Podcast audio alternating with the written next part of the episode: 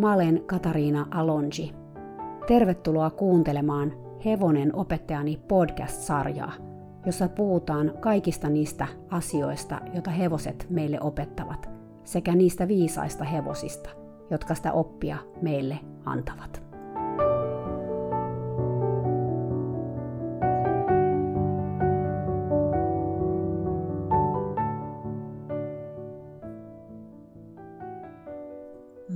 Taas! Mun tarkoitus oli tehdä oma tarinajakso erästä hevosesta tälle viikolle. Mutta elämä tuli väliin, joten se jakso kuullaan ensi viikolla, kun Hevonen opettajani podcastin sadannes jakso tulee eetteriin. Voitteko kuvitella, sata jaksoa mä oon tehnyt tätä podcastia. Siksi se onkin ihan spesiaalijakso, tai ainakin mun mielestä se on tosi erikoinen ja spessu jakso – Somessa myös tulee sitten olemaan sen kunniaksi kilpailuja ja tarjouksia ja sen sellaista. Mutta tämän päivän jaksoon, mikä sekin on kyllä ihan mahtava jakso. Mä haastattelen nimittäin tässä jaksossa erästä mun kollegaa Niina Könöstä.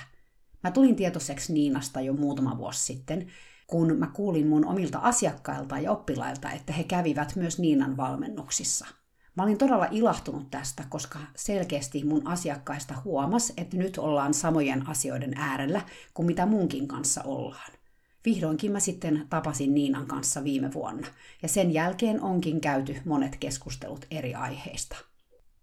Niina on eläinten kouluttajatutkinnon suorittanut hevosalan yrittäjä, jolle kehon ja mielen kokonaisvaltainen hyvinvointi on sydämen asia – hän kouluttaa työkseen ratsuja sekä valmentaa ratsukoita kouluratsastuksessa sekä maasta käsittelyssä. Niina kouluttaa myös arkikäytösjuttuja, eli lastausta, kengitystä, yksinoloa ja varustamista ja sellaista.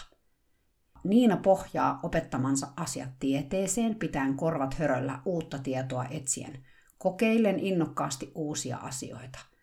Ratsastuksessa Niinan painotus on istunnassa, hevosen näkökulmassa – ja klassisen kouluratsastuksen periaatteissa.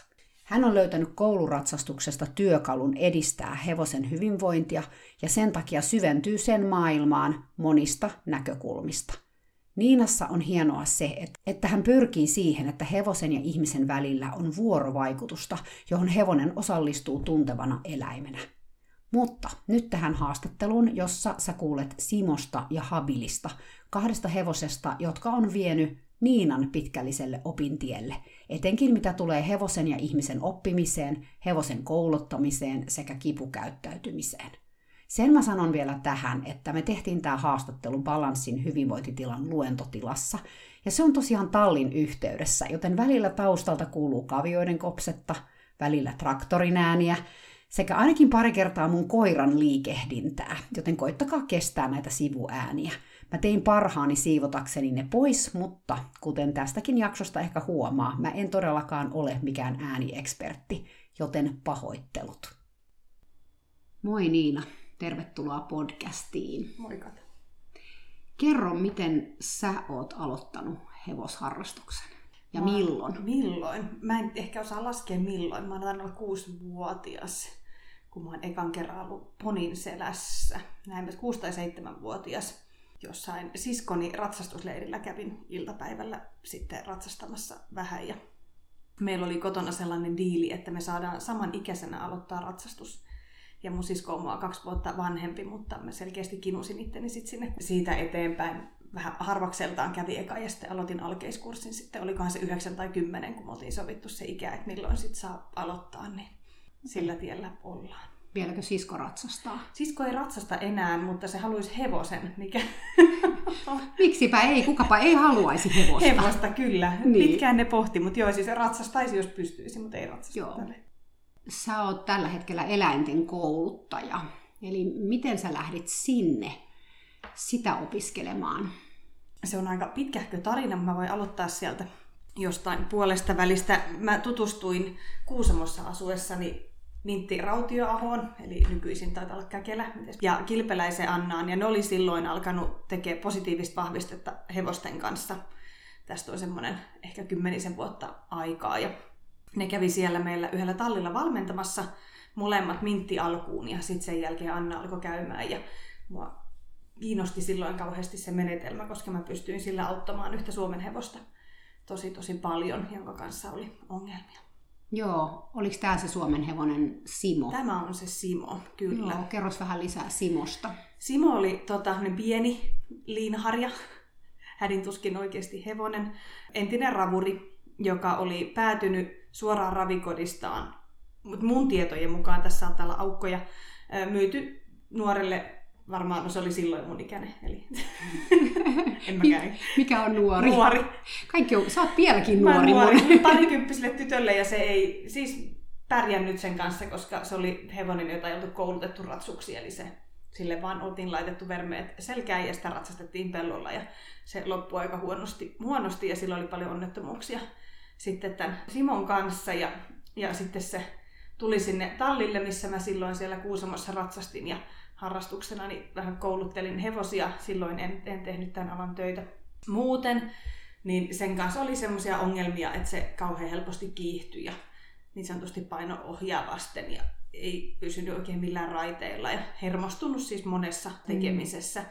Ja siitä piti tulla sinne tallille sitten opetushevonen, mutta eihän se heti sitten ei. lähtenyt yllättäen toimimaan.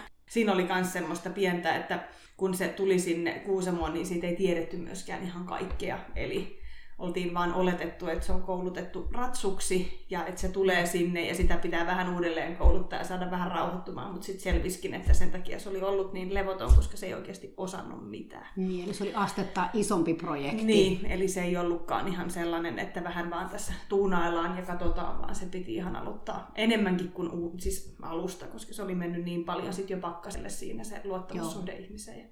Eli Simo tuli mun... tavallaan, se ei ollut sun hevonen, mutta... Simo ei ollut mun, ei. Simo tuli sillä että mulla oli silloin koulutusprojekteja tai ylläpitohevosia, mitä ne olikaan aina siltä yhdeltä tallilta. Ja sitten yksi hevonen, joka oli siellä tallilla, niin Simo vaihdettiin siihen hevoseen koska se oletettiin, että se sopisi ehkä sinne osittain opetuskäyttöön ja sitten, että mä voisin sitä itse sitten ratsastaa. Se päätyi muutamalle tunnille, mutta se ei sitten päätynyt kyllä opetuskäyttöön enää. Okei, niin se ei päätynyt hyvin. Se ei päätynyt hyvin se tuntitoiminta hänellä, niin sitten se siirtyi Joo. kokonaan mulle ja sitten mä ostin sen sitten okay. loppujen lopuksi itselleni. Joo. Ja Simon kautta sä sitten tutustuit positiiviseen vahvisteeseen. Joo, Eli sä kyllä. Simon kanssa sitä käyttämään. Joo. Eli tämä hevonen, johon Simo vaihdettiin, sen nimi oli Luther, se oli semmoinen jättiläiskokoinen puoliverinen niin tota, sen kanssa mä olin päässyt vähän enemmän tutustua siihen semmoiseen biomekaaniseen maailmaan ja vähän semmoiseen järjestelmälliseen ratsastukseen, mihin mä en aiemmin ollut siis tutustunut mihinkään, mikä tuntuu tosi hassulta, kun mä olin ratsastanut kuusivuotiaasta lähtien ja mä oon ollut siis 24, kun tää on tapahtunut. En ole ainut, tiedän sen. Et, et ole. Et, et se, et, et silloin kun Mintti tuli pitää tunteja, että oli joku niinku systeemi, systeemi, millä tehdään asioita, joku selkeys. Ja, ja sitten Simon kanssa jatkettiin ja huomattiin, että kyllä Simonkaan vähän muutakin kaikkea. Ja sitten Mintti ja Anna oli silloin vielä enemmän alkanut tekemään sitten naksuttamalla. Ja sitten Mä oon aina ollut sellainen, että vaikka mä on, en ole se eka, joka syttyy asioihin, mutta kyllä mä alan niin itekseni vähän tekemään ja kokeilemaan. Eli mä saatan sellainen tausta, mä en kerro kaikille, että hei mä täällä kokeilen tätä asiaa, vaan mä alan itsestä mm. kokeilemaan ja toteen sitten, toimiiko vai eikö toimi. Ja pitiköhän Anna tai Mintti mulle yhden tunnin, missä vähän harjoiteltiin jotain naksuttelua. Mä juu, kyllähän mä tätä lähden tekemään. Ja mä en varmaan koskaan ohjeista omia asiakkaita niin toimii niin, mutta jotenkin mä pärjäsin ja mä sain sen toimimaan se hevosen sillä, että mä uudelleen koulutin sitä sitten naksuttelemalla. Joo. Ja mä oon aloittanut siis naksuttelu, mä oon tämmönen erikoistyyppi, niin siis hevosilla ennen koiria suurimmalla osallahan se on niin mennyt toisista mm. eläimistä. Mulla on ihan sama. Mä oon aloittanut hevosten kanssa Joo. ja sit vasta rupesi tajusin kokeilla omaa koiraa niin mm. tota asiaa. Mikä sen Simon kanssa oli se suurin haaste? Kiihtyminen, siis sekä vauhdin kiihtyminen että mielen kiihtyminen. Ja sitten se sai ihmiset sinkoamaan alas sieltä selästä. Ihme ja kumma, niin mä en sieltä tullut alas kuin kerran. Ja sekin oli oma virhe. Mä, tota, mä olin myymässä sitä sitten, siitä, tässä muut, mennään muutama vuosi eteenpäin, mä oon myymässä sitä pois olosuhteiden pakosta ja sitten mä olin viimeisiä maastoja menossa sillä. Totta kai ilman satulaa farkkushortsaissa teepaita päällä, mitä mä en myöskään sanoisi kellekään, enkä tekisi enää itse tyhmää. Ja silloin oli paarma ahterin päällä. Ja sitten mä ajattelin, että mun pitää tappaa toi paarma. Seuraavaksi olitkin sitten Oli, olinkin sitten semmoisen länkkätyylisen spinningin jälkeen sitten sieltä maasta. Mutta joo, mutta siis se Sillä oli Si- tämmöisiä haasteita siis niin kuin yleisesti ottaen, että siis ihmiset ei pysynyt kyydissä. Oli siis joo, kyllä, Joo. että se oli hyvin herkkä sieltä takaa. Mutta siis sitten se oli ne kaksi suurinta, eli jos vähänkään koskit kuolaimeen, niin vauhti lähti kiihtyy, Joo. kiihtymään. Tai Mikä sitten, on aika tyypillistä siis entisille ravureille. Kyllä, juuri näin. Mikä on niin siinä se Simon suurin oppi tai haluatko avata, miten sä lähdit purkamaan näitä asioita tai m- miten sä pääsit eteenpäin Simon kanssa?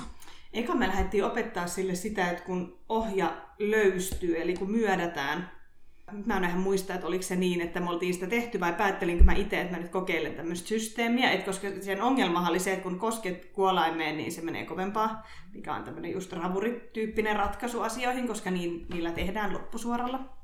Ja sitten mä olin päätellyt, että ne, jos se sen sijaan kun ohjaa myötää, niin se jarruttaisi. Niin sitten se voisi tuoda sen tuloksen, mitä mä haluan. Eli se ei lähtisikään kiihdyttämään siitä kuolain tuntumasta, vaan se lähtisikin jarruttamaan siitä myötäämisestä. Ja mä aloin naksuttelemalla palkkaamaan siitä, kun se alkoi hidastaa siitä myötäämisestä. Mä taisin opettaa sille jonkun äänen, siihen jarrutusäänenkin, siihen mukaan.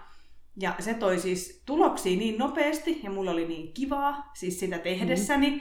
koska sen sijaan, että se on vähän semmoista räpeltämistä ja vähän sellaista pientä tappelua, niin yhtäkkiä meillä olikin tosi paljon nopeampi yhteistyö. Mm. Ja sen oli tosi paljon mukavampi tehdä, että kyllä se edelleen välillä se mieli kiihtyi, siis mm. totta kai siinä meni aikaa. Ei siitä koskaan tullut semmoinen täysin tasainen, jonka olisi voinut niin kuin enää ehkä laittaa minnekään ratsastuskouluun, kun sillä oli sit sitä taustaa jo. Ja sitten mä jatkoin sillä, mä kouluttelin sille kaikkea. Kaikkea. Et siitä, joo, ja niin kuin sä sanoit, että lähdit ehkä vähän kokeilemaan. Niin, siis kokeilemaan kyllä. Niin, että mikä toimii. Mikä oli Simon suurin opetus sulle? Siitä, miten hirveän nopeasti ne oppii. Se oli mm. mun semmoinen, että vaikka mä tiesin, mitä kaikkea silloin oli tapahtunut silloin, niin sitten vaan kun sain ne tekemään sitä, mitä haluaa ja motivoitumaan hyvin, niin se kehitys on niin hurjan nopeata. Se oli Mm. siis sellainen, mikä itselle ei tullut ehkä niinku yllätyksenä, kun tietää sen, että hevoset on nopeita oppimaan. Sehän on semmoinen, että kyllä sen on tiennyt, mutta ei sitä ajatellut ehkä positiivisessa mielessä ennen sitä, vaan sitä Niin. on ajatellut Niin. siinä negatiivisessa mielessä ennen sitä. Että ne oppii Et kaiken jos- huonon. Niin, juuri se, eikä Joo. niin, että ne vois oppia sen hyvänkin. Ja se, mitä Simo kans opetti paljon, oli siis semmoinen tietynlainen systemaattisyys. Ja sitten se, että kun on vakava ongelma, siis se on niin syvässä se ongelma siellä. Että se, että miten paljon sitä, kun ne alkaa oppia sitä, niin sitä joutuu kyllä vahvistaa sit tosi paljon. Että mm-hmm. ei se lähde palautuu sinne, kun niitä toistoja on molempiin suuntiin. Mm, se ei ole mikään kertalaakista semmoinen, Ei. että sä kerran opetat sen sille ja sitten se on avot, se on Mm. ohi. Että se palaa helposti sinne vanhaan. Kyllä, ja varsinkin sit, jos mentiin maastoon tai joku tämmöinen muu ympäristö, jossa sillä sit palautui sitä vanhaa. Et sen sijaan joku hevonen, jolle saisit heti, jolle olisi pystynyt heti ton kouluttamaan. Niin, niin että se siellä olisi ollut ollut- taustalla sitä Niin, tavallaan väärää mallia. kyllä, ja vielä niin monta todennäköisesti kilometriä vielä sitä väärää. Niin se, se oli sellainen, että, että vaikka ne oppii nopeasti, niin myöskin sitten se sinnikkyys siinä, että vaikka huomaakin, että hei neljä toistoa, vau, nyt se tekee tätä hyvin, niin ei voi olettaa, että se sitten niin on joka puolella Niin. koko ajan. Niin, vaan se joudut aina palaamaan Niin. uudelleen siihen ja taas vähän vahvistetaan tätä Mm. asiaa. Mä menin silloin, kun asuttiin siellä Kuusamossa, niin opiskelin sitten Ruukin maaseutuopistossa tavoitteena opiskella ratsastuksen ohjaajaksi siellä, että mä saisin ihan perustutkinnon. Sitten siellä oli tarjolla rahaa ulkomaan vaihtoihin ja sitten päädyinkin Portugaliin. Ja silloin mä totesin, että mä, mä oon semmoinen tyyppi, että mä en halua jättää mun hevosta ylläpitoon kellekään tai en tiennyt mitään paikkaa, vaan mä haluan mieluummin myydä sen hyvään kotiin, kun mä en tiennyt, että mitä, mä tiesin kyllä, että mä palaan Suomeen, mutta mä en ollut ihan varma, että milloin ja miten. Ja, ja Mm. Simo oli, kuten voitte kuvitella, niin aika todella semmoinen mulle hyvin läheinen, niin Mm. mä en olisi pystynyt elämään sillä, että mulla olisi ollut siitä vastuuta. Vaan mä Aivan. halusin mieluummin, että mä myyn sen jollekin ja sitten he, he pystyy niinku hoitaa uuden suhteen siihen, että mä en halua jäädä siihen sit ulkomailla kiinni. Ja kiinni, löysit Simolle jonkun uuden ja Simo muutti sitten pohjoiseen jo sitten Joo. vielä pohjoisempaan pa, tota, Kuusamosta käsin ja asuikin siellä sitten useamman vuoden yksityishevosena ja pärjäs kyllä oikein hyvin, mikä oli kyllä tosi mukava. Silloin sitten Simo lähti sinne ja mä lähdin Portugaliin. Ulkomaille mä lähdin sen takia, kun mulla alkoi olla Suomessa sellainen olo, että täällä ei saa sitä oppia mun budjetilla, mitä, mitä tarvis. En ole rikas, en ole rikkaasta perheestä, olen ihan normaalista perheestä. Mulla ei ole sponsoreita, mulla ei ole mitään mun, siis takana. ja mulla oli tämä mun kahden tonnin ravuri, ravuri siellä, niin kehityskaari olisi ollut tosi hidas. Sitten mä ajattelin, että jos mä pääsen ulkomaille, missä olisi koulutettuja hevosia ja, ja helpompi valmentautua tavallaan töitten ohessa koko ajan. Ja mä sain sitten sieltä semmoisen niin sanotun rider groom paikan, eli mä koulutin hevosia ja ratsastin ja, ja pikkusen tein sitten tallitöitä siihen oheen. Ja se oli kyllä ihan jackpot, koska mun taustalla mä en olisi päässyt siihen tilanteeseen ilman tuommoista ulkomaanharjoittelupaikkaa. Et valitettavasti tämä ala on sellainen, että sit sä tarvit joko tosi ison hyvän tukijoukon, joka oikeasti luottaa ja sä löydät mm. ne väylät, tai sitten tarvii itse jo sitä rahaa sinne taustalle, että sä pystyt hankkimaan sen. Hankkimaan sen hevosen tai niin. valmennuksen ja niin edespäin. Näin. Kauan sä olit siellä Portugalissa? Mä olin siellä, mun piti mennä sinne pariksi kuukaudeksi, mutta, mutta sitten palkattiin suureksi ilokseni tosi nopeasti sinne tallille, eli alun perin se oli niin sanottu Erasmus-vaihto. Se oli kyllä hieno vuosi ja hieno talli, ja mä löysin tallin, joka oli semmoinen, että se, mä olin silloin jo hyvin tarkka siitä, että kun mun hevonen asuu jossain tai jos mä oon jollain tallilla töissä, että minkälainen se on se paikka. Mä halusin, että se on selkeästi hevosystävällinen paikka ja ne metodit ja hevosten elinolosuhteet on sellaiset, että ei tarvi mennä laput silmillä. Mm, se ei ole välttämättä ihan helppoa myöskään Portugalissa, tai siis todellakaan ei, Portugalissa ei, löytää ei. sellaista paikkaa. Ei. En ole toki käynyt Portugalissa, mm. mutta on kuullut. Ei. Siellä on kaiken näköistä hevosten Kyllä. pitoa on Portugalissa. Joo, siellä ei tarhat ole ollut ihan suurta muotia kuin vasta viimeisen viiden vuoden ajan. Ei, siellä ei tosiaan näitä hevosia mm. tarhata mm. välttämättä Joo. ollenkaan. Niin, tai sitten niitä vaan tarhataan, Ta- niin. ei sitten saa mitään muuta. Joo, kyllä. tuskin vettä. Et sieltä ihan tosi, tosi, tosi iso mäihä oli se. Ja sitten mulla kävi vielä siinä ulkomaanvaihtopaikassa sellainen, että se on paikka, joka järjestää ratsastuslomia, niin kuin tosi monet näistä on siellä, että sillähän se pyörii se hevosbisnes siellä paljolti ulkomaan matkaajilla, minkä kyllä ymmärrän, on siinä aivan ihana mennä ratsastaa hyvin koulutettuilla hevosilla, mm. mutta ne oli sattumoisin just eläköitymässä tämä pariskunta niin, että ne oli vähentänyt niin, että vaan niiden ihan pari vakiasiakas tuli sinne Eli normaalistihan se menee niin, että siellä käy asiakkaita ja sitten jos hevoset ei ole asiakaskäytössä, niin sitten siellä niin kuin terästetään vähän niiden muistia taas, että kun asiakkaat on käynyt ratsastamassa, niin sitten me ratsastajat siellä sitten välissä, niin sen sijaan mulla olikin sellainen mäihä, että, että mä sainkin ihan oman projektiin koko siksi aikaa, kun mä olin siellä, ja me saatiin siis ratsastaa loppujen lopuksi ihan siis tosi, tosi, tosi paljon. Et sekin oli mulle ihan jackpot se paikkana. Kaikki hevoset eli kavereiden kanssa isoilla laitumilla, kun siellä on se onni, mm. että ne voi elää laitumilla kuitenkin sitten niin, vuoden, vuoden ympäri. ympäri. Ja sitten niillä on tuota, joko katokset tai sitten puuta, puuta varjostamassa. Mm. Mikä oli nyt se suurin oppi sit siellä Portugalissa? Tai mit, mitä se muutti? No se muutti ainakin sen käsityksen, että mitä kaikkea mä sitten taas voin oppia. että jos Simo opetti sitä, että mitä kaikkea hevonen voi oppia, niin kyllähän mä olin ajatellut, että no mä nyt on tämmöinen aika keskivertoratsastaja, että ei mulla ollut koskaan kukaan olisi ollut sillä että tuuppa tänne, että sä oot ihan loistava lahjakas, että nyt vaan lähdetään. Silloinkin, kun mä oon ratsastuskoulussa ratsastanut, mikä on siis mun tausta, että mä oon ratsastanut ratsastuskoulussa siihen asti, kun mä oon varmaan 18 jotain tätä luokkaa. Sen jälkeen mä sitten hoidin, hoidin hevosia ja maastoilin ja silloin tällöin tein jotain kentällä, mutta, mutta se, että huomasi, että kun on vaan systemaattinen, hyvä valmennus. Meillä oli tosi positiivinen ilmapiiri siellä, meillä oli ihan tosi kiva se meidän oma valmentaja sillä omalla tallilla. Mä opin sen, että vaikka ne asiat ei ratsastus ole missään nimessä helppoa. Ei, todellakaan. Niin siis, mutta se, että miten kaikki on mahdollista, kun, kun vaan opetetaan hyvin mm. ja hiljalleen ja, ja asia kerrallaan. Että kyllähän mä nyt toki siis paljon osasin ennen kuin mä sinne meninkin. Että se, että miten pitkälle siellä sit pääs, niin oli kyllä tosi, tosi Toi on tosi hienoa. tärkeä oppi kyllä toi, mm. että ymmärtää sen, että miten paljon voi oppia. Mm. Ja kun se todellakin on, siis valmentajalla on väliä. Kyllä, ja valmentajan niin. tyylillä ja kaikella ilmapiirillä siellä, että siellä oli todella mukava englantilainen valmentaja, joka oli kans, siis hyvin, hyvin istuntapainotteinen, opiskellut pitkälti istuntametodeita ja muuta, ja se, se oli kyllä tosi hienoa, ja hän on nykyisin mun parhaista ystävistä, mikä on tässä vielä tämmöinen bonus. bonus, eli aina jos mä menen Portugaliin, niin mä oon muutaman päivän sen luona, ja ollaan, itse asiassa oltiin eilen viimeksi yhteydessä, että meillä on jäänyt tämmöinen kytkös, ja sehän oli hauskaa, kun mä olin silloin sitä naksuttelua positiivista vahvistetta tehnyt, niin sitten siinä kävi sillä että mä opetin sille meidän valmentajalle positiivista vahvistetta, ja mä siellä pääsin vähän levittää sanaa ja meillä oli hauskoja sessioita yhdessä, mm. kun me mm. korjattiin yhden ryntäävän hevosen piaffia ja kaikkea hauskaa. Ja toihan on tosi hienoa, että sit voi vaihtaa tavallaan sellaista kyllä. osaamista, koska toi positiivinen vahviste on kyllä tuolla Etelä-Euroopassa ehkä vielä kuitenkin astetta tuntemattomampi on, kuin on. täällä Suomessa. Kyllä. Niin tämähän on niinku ihan mahtavaa, että sä sait niinku vietyä sitä sinne. No mitä sitten sä palasit takaisin Sitten mä palasin sieltä? Suomeen, joo.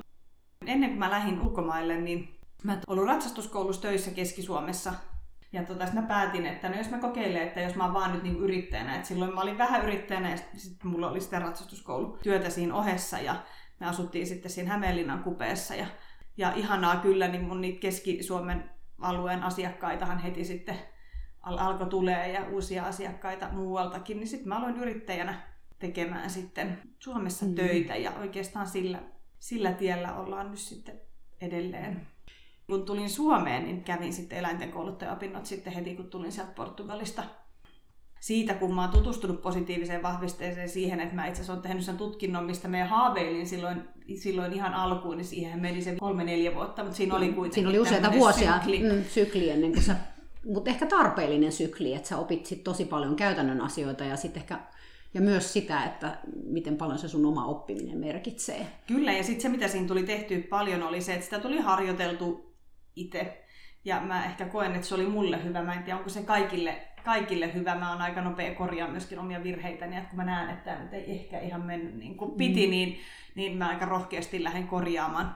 Se on kyllä aina tuonut tuloksia sekin, että ei sit jää ihmettelemään, että nythän mm. tämä nyt meni niin. kummallisesti. Niin. Joo, ja tämä on tämä mun lempisanonta, tämä Einsteinin definition Kyllä. of insanity, Juuri. eli tämä mielipuolen määritelmä, että sä teet saman asian uudelleen ja uudelleen ja sitten odotat, että tulisi eri tuloksia, niin, niin sä et jää tähän loukkoon. Tai siis mä itse on myös sellainen, että jos joku ei toimi, niin sitten pitää muuttaa jotain. No et, et sit helposti lähtee semmoiseen niin kokeilemiseen ja sitten kantapään kautta oppimiseen, mutta se on niin sitä parasta oppia sitten välillä kyllä. Kyllä. Tosi voi olla myös aika tuskallistakin välillä. On tuskallista ja sitten se, se, mikä siinä on tuskallisinta on se, että kun itse harjoittelee ja tekee, mitä me tehdään ihan näissä asioissa siis koko ajan, me ihan yhtä lailla mä tuolla joka päivä, vaikka mä ton mun oman hevosen, josta kohta puhutaan lisää, niin tunne aika hyvin, niin kyllä mä koin joka kerta, kun mä sen teen, että mä harjoittelen jotain. Että ei se mm. mikään kerta ei ole semmoinen, että mä vaan tonne meen ja en niin kuin tekemään, paitsi nyt ehkä jos me talutaan sitä ympyrää, toivon mukaan se nyt onnistuisi kuitenkin, että siinä on aina mm. joku elementti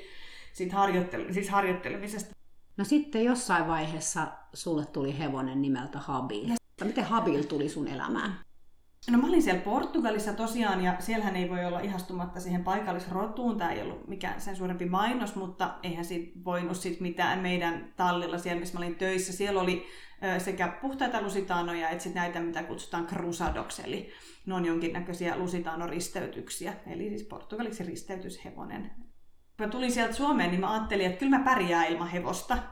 Että ei tässä mitään, mä vaan, että Suomessa on niin paljon hevosia, että, että mä voin joltain hetkeksi lainailla tai Mä olin saanut Portugalissa silloin töissä ollessani ihania kytköksiä jo Suomen lusitaanopiireihin.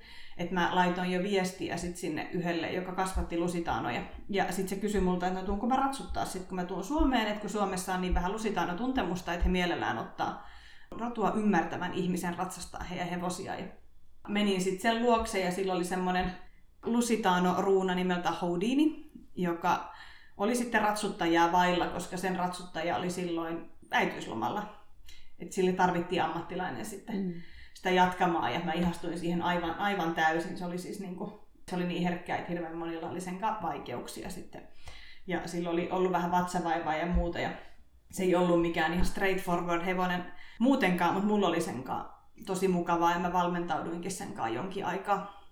Ja mä mietin, pitkään, että ostaisinko mä sitten sen vai en vai ostanko ja en. Ja mä päädyin, että en mä sitä ostaa. Että sillä oli semmoinen pieni ongelma, joka ehkä ei ole niin pieni ongelma, mutta se saattoi välillä, jos joku ratsasti vastaan maneesissa, niin lähtee peruuttaa aika kovaa.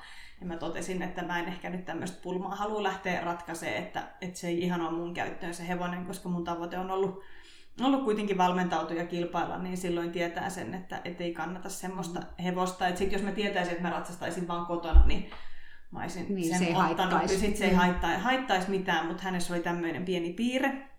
Ei aina tullut ilmi, mutta silloin tällöin niin mä päätin sitten, että no nyt näin hullu mä en oo, että jotain järkeä musta tämän Mm. On selkeästi. Mulla on tämmöinen sanonta, että hullu saa olla, mutta ei tyhmä. Niin kyllä, tämä, tämä, tämä pätee sitten tähän seuraava. No ei siinä sitten. Sitten täällä kasvattajalla oli Suomessa yksi oma kasvatti, joka oli, oliko se nyt neljävuotias tamma silloin. Ja tota, mä otin sen kuukaudeksi kokeiluun, että jos mä lähtisin vähän sitä kouluttaa ja ostaisin sen sitten itselleni siltä, jolle tämä kasvattaja sen on myynyt, mutta se ei mennyt ostotarkastuksesta läpi, että siinä oli jotain erikoista. Mä en vieläkään tiedä, että onko siinä oikeasti ollut mitään, mutta mä en uskaltanut silloin sit lähteä siihen, että se eläinlääkärikin oli jotenkin niin ihmeissään niistä löydöksistä, että mä totesin, että okei, että ei, et, ja sitten se ei muutenkaan jotenkin tuntunut semmoiselta, joka ihan täysin istu, istu niin sanotusti mm. käteen se. Se ei ollut se sun hevonen. Se ei ollut se, se oli ihana tamma, tamma mutta se, se jäi sitten sille tielle. Ja, sitten mä olin sattumoisin sillä samalla viikolla, kun mä palautin sen tamman, niin mä olin lähes valmentautua valmentajani luokse Portugaliin, johon tutustuin silloin, kun siellä Portugalissa asuin, siis tämä suomalainen valmentaja, tätä pouppoilee tämä tarina tällä hienosti, mutta mm. tämä ei ole tämä englanninkielinen meidän oman tallin valmentaja, joka nykyisin on mun hyvä ystävä, vaan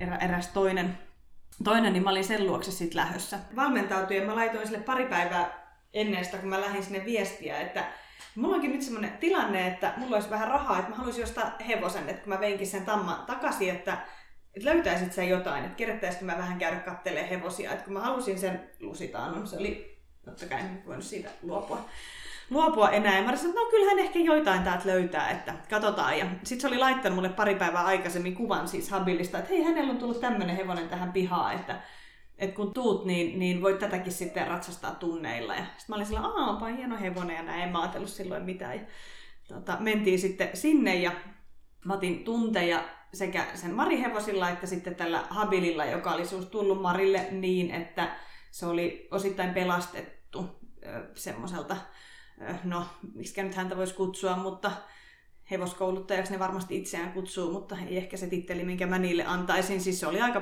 pahasti peloteltu ja pahoinpidelty, eli se oli päätynyt sellaiseen paikkaan koulutettavaksi, missä yritettiin tosi nopealla rytmillä tehdä siitä GP-hevonen ja se ei ollut edennyt sit kovin hyvin ja kyseessä on aika herkkä hevonen ja hyvin nöyrä hevonen, niin sehän oli yrittänyt kaikkeensa ja sitten tämä Habilin kasvattaja oli tuns Marin ja tiesi, että sillä on hyvät pehmeät metodit ja että se voisi saada sen hevosen takaisin, takaisin raiteille. Se oli sille kasvattajalle ihan mielettömän tärkeä ori, siis ulkonäkönsä ja rakenteensa ja luonteensakin puolesta. Ja mm. sitä silloin... Sanotaan tässä vaiheessa kuuntelijoille, että Habil on kullan värinen. Minkä ikäinen Habil oli tässä vaiheessa? Habil oli silloin hetkinen, se on ollut just täyttänyt sei, tai siis kääntynyt seitsemän mm. silloin. Silloin se oli tammikuuta. Ja GP-hevosta. Mm, kyllä. Voi että. Mm. Sille yritettiin sitten kaikkia laukkapiruettuja, piaffia ja kaikkea muuta. Ja, ja ehkä semmoisessa mielentilassa, mikä ei ole hyödyllistä. No niin, se oli sit, tuli sitten Marille. Marille no kyllähän nyt voi kokeilla. Ja että mitä siitä tulee, että saisiko hän siitä niin kuin jotenkin järkevää hevosta taas, että sen voisi sitten myydä eteenpäin. Eli se oli, että se tulisi Marille ja sitten se myytäisi jonnekin eteenpäin. Ja se oli se ihana se paikka, missä Marilla oli hevoset silloin. Habil pääsi sinne laitumeen ja, ja se sai olla kuukauden ihan vaan niin kuin laitumella, että se sai ihan niin kuin relax koko mielentilan. Ja sitten Mari oli kerännyt sitä muutaman viikon vähän maasta, maasta tehdä ja juoksuttaa ja sitten se oli sitä ratsastanut pari viikkoa joku tämmöinen, ennen kuin mä sitten tulin sinne. Ja sitten se oli mielenkiintoinen se eka tunti, kun mä ratsastin sillä habililla, niin mä olin ihan sillä että tämä on kyllä niin kuin jotain hyvin erikoista. Että se oli kuin semmoinen, tämä on hauskaa, ihmistä varmaan miettiä, että ostit sen sitten, mutta se oli semmoinen, niin kuin, siis sä tunsit sen, että miten kiltti se on ja miten se yrittää, mutta että se oli niin kuin aivan pois tuolaltaan, se vaan tikitti, siis semmoista mm. hyvin, hyvin, hyvin nopeata ravia, ja sitten se oli sen oloinen, että kun niinku sihisevä Coca-Cola-pullo jalkojen alla, mutta kuitenkin oli sellainen olo, että ei tule tekemään niinku mitään tyhmää. Mm. Että tämä raukka vaan niinku on paniikissa. On paniikissa ja tasapainoton. Ja sitten Marion niin loistava tasapainolla korjaamaan hevosten mielentilaa. Sillä on ihan mieletön kyky. Sitten mä vaan tein se ohjeiden mukaan siinä sillä niin luottavainen ratsastaja tekee, kun luottaa valmentajansa ja, ja valmentaja varmaan luotti siihen, että, että mä pystyn sen siitä saamaan raiteille. Ja yhtäkkiä mä olin sillä, että mikä hevonen tämä on? Tämä on niin kuin ihan joku eri tyyppi. Että, Nyt tulikin uusi tyyppi Niin, siihen. että mikä tämä onkaan tämä hevonen. Ja se olikin yhtäkkiä tosi maltillinen ja rauhallinen ja ihana ja siis niin pehmeä, että mä en ole koskaan ratsastanut niin pehmeät hevosta. Ja sitten mä olin vähän aikaa silleen, että jaha, että tämmönen. Ja sitten se lopetettiin sit siihen, kun mentiin ihan vaan käyntiä ja kevyttä ravia, ettei se niinku mitään kummosempaa tehty siinä niin sanotusti, vaan ihan niin, että saatiin se vaan rennoksi ja, ja tota, hyvin, hyville raiteille se, se hevonen. Ja mulla on itse asiassa kuvakin siitä ekan, ekan tunnin jälkeen, kun Mari otti meistä kuvia, kun me seistiin vielä siinä, siinä kentän keskellä. Ja mä oon kyllä kun naantali aurinko. Ja tulin sitten alas sieltä hevosen selästä ja olin sillä, että no on tämä kyllä aika veikeä tapaus, että voimaa on kuin, niin kuin pienessä kylässä, mutta ei osaa käyttää sitä voimaa niin kuin millään lailla. Et en mä siis semmoista ollut ratsastanut. Ja Mari itse sanoi, että on se yksi herkimmistä hevosista, mitä se itsekään on koskaan ratsastanut. Ja hänen mm. Ratsastuskokemuksellaan, niin se on jo aika paljon sanottu ja tuollaisessa maassa, jossa vielä on herkkiä lusitaanoja hyvin paljon. Ja no ei siinä mitään, sitten mä olin aamun tunnit ratsastettu ja lähdetään katsoa sitten vähän hevosia. Ja sitten mä koiratsastin siellä muutamana päivänä muutamia hevosia ja edelleen otin sitten niin sillä habililla tunteja ja niillä Marin omilla, omilla hevosilla. Ja sitten siinä kävi sillä Mari kyllä sätti sitä, mutta sitä tyyppiä tästä, kun se sanoi mulle, Marin ö, hyvä yhteistyökumppani on semmoinen Virginia, englantilainen nainen, joka tekee tämmöisiä erilaisia treatmentteja hevosille, ja ne on tehnyt pitkää mm. yhteistyötä, niillä on ollut yhteisiä hevosia ja muuta. Onko jotain niin kuin kehohuoltoa? Ke- kehohuoltoa, Joo. kyllä, hevosten kehohuoltoa, ja silloin on tosi kiva kyky tällä Ginillä nähdä myöskin sitä, että, että niin kuin hevosen mielentilaa ja tätä, ja ne Marinkaan tehnyt tosi paljon yhteen, ja teki silloinkin tämän Habilin kanssa tosi paljon. Ginny hoiti paljon Habilia, ja Mari sitten taas ratsasti ja sitten sillä tavalla sai sen kuntoon. Ja Ginny on aivan ihana tyyppi, tyyppi myöskin. Hän teki näin aina, kun menen Portugalin nykyisin. Ja tota, sitten mä olin lähdössä siitä tallilta ja mä näin, että Ginny oli vielä siellä jossain ja menin sanoa sille niin heipat. Ja sitten sanoi mulle, että teillä synkkaa tuon Habilin kanssa tosi hyvin. Hän sanoi mulle näin, että hän ei nähnyt tuollaista niin tuon hevosen kanssa, että vaikka siellä on mm. muita käynyt. Ja sitten mä olin ihan sillä että okei, okay, selvä. Ja no siitähän se sitten jäi mieleen.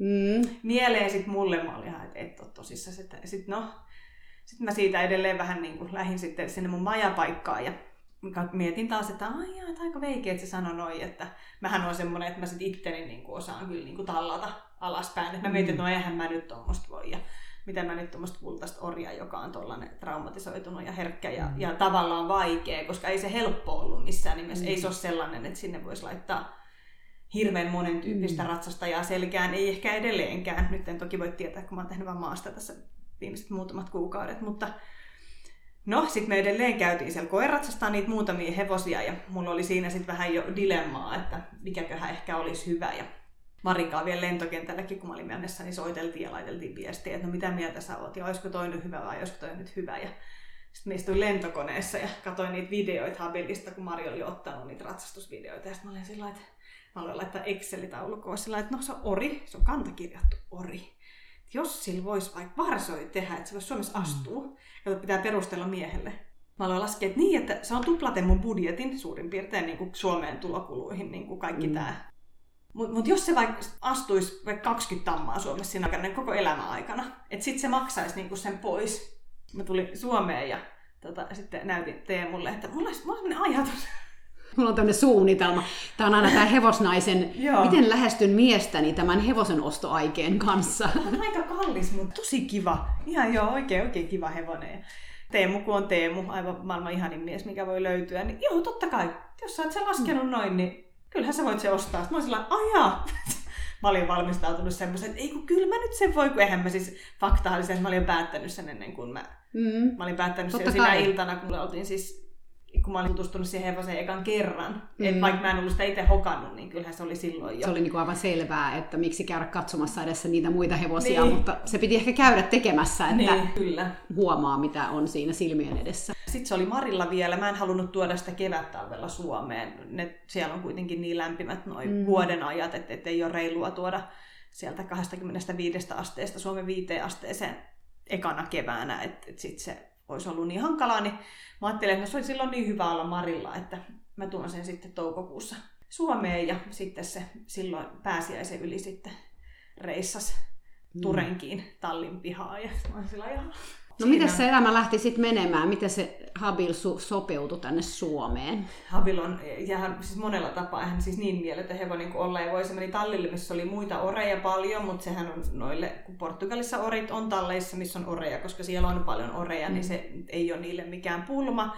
meillä alkoi tosi kivasti, siis sillä pääsääntöisesti. Totta kai nyt oli sellaista, että se oli ollut pitkä matka ja niin kuin keho vähän jumissa ja mä vielä hain totta kai niitä nappuloita siinä, että miten sitä nyt ratsastettiinkaan ja muistelin sitä tunnetta, mikä oli silloin tammikuussa. Mä kävin silloin keväällä vielä Marin luona kerran ratsastaa sitä siellä ennen kuin se tuli Suomeen.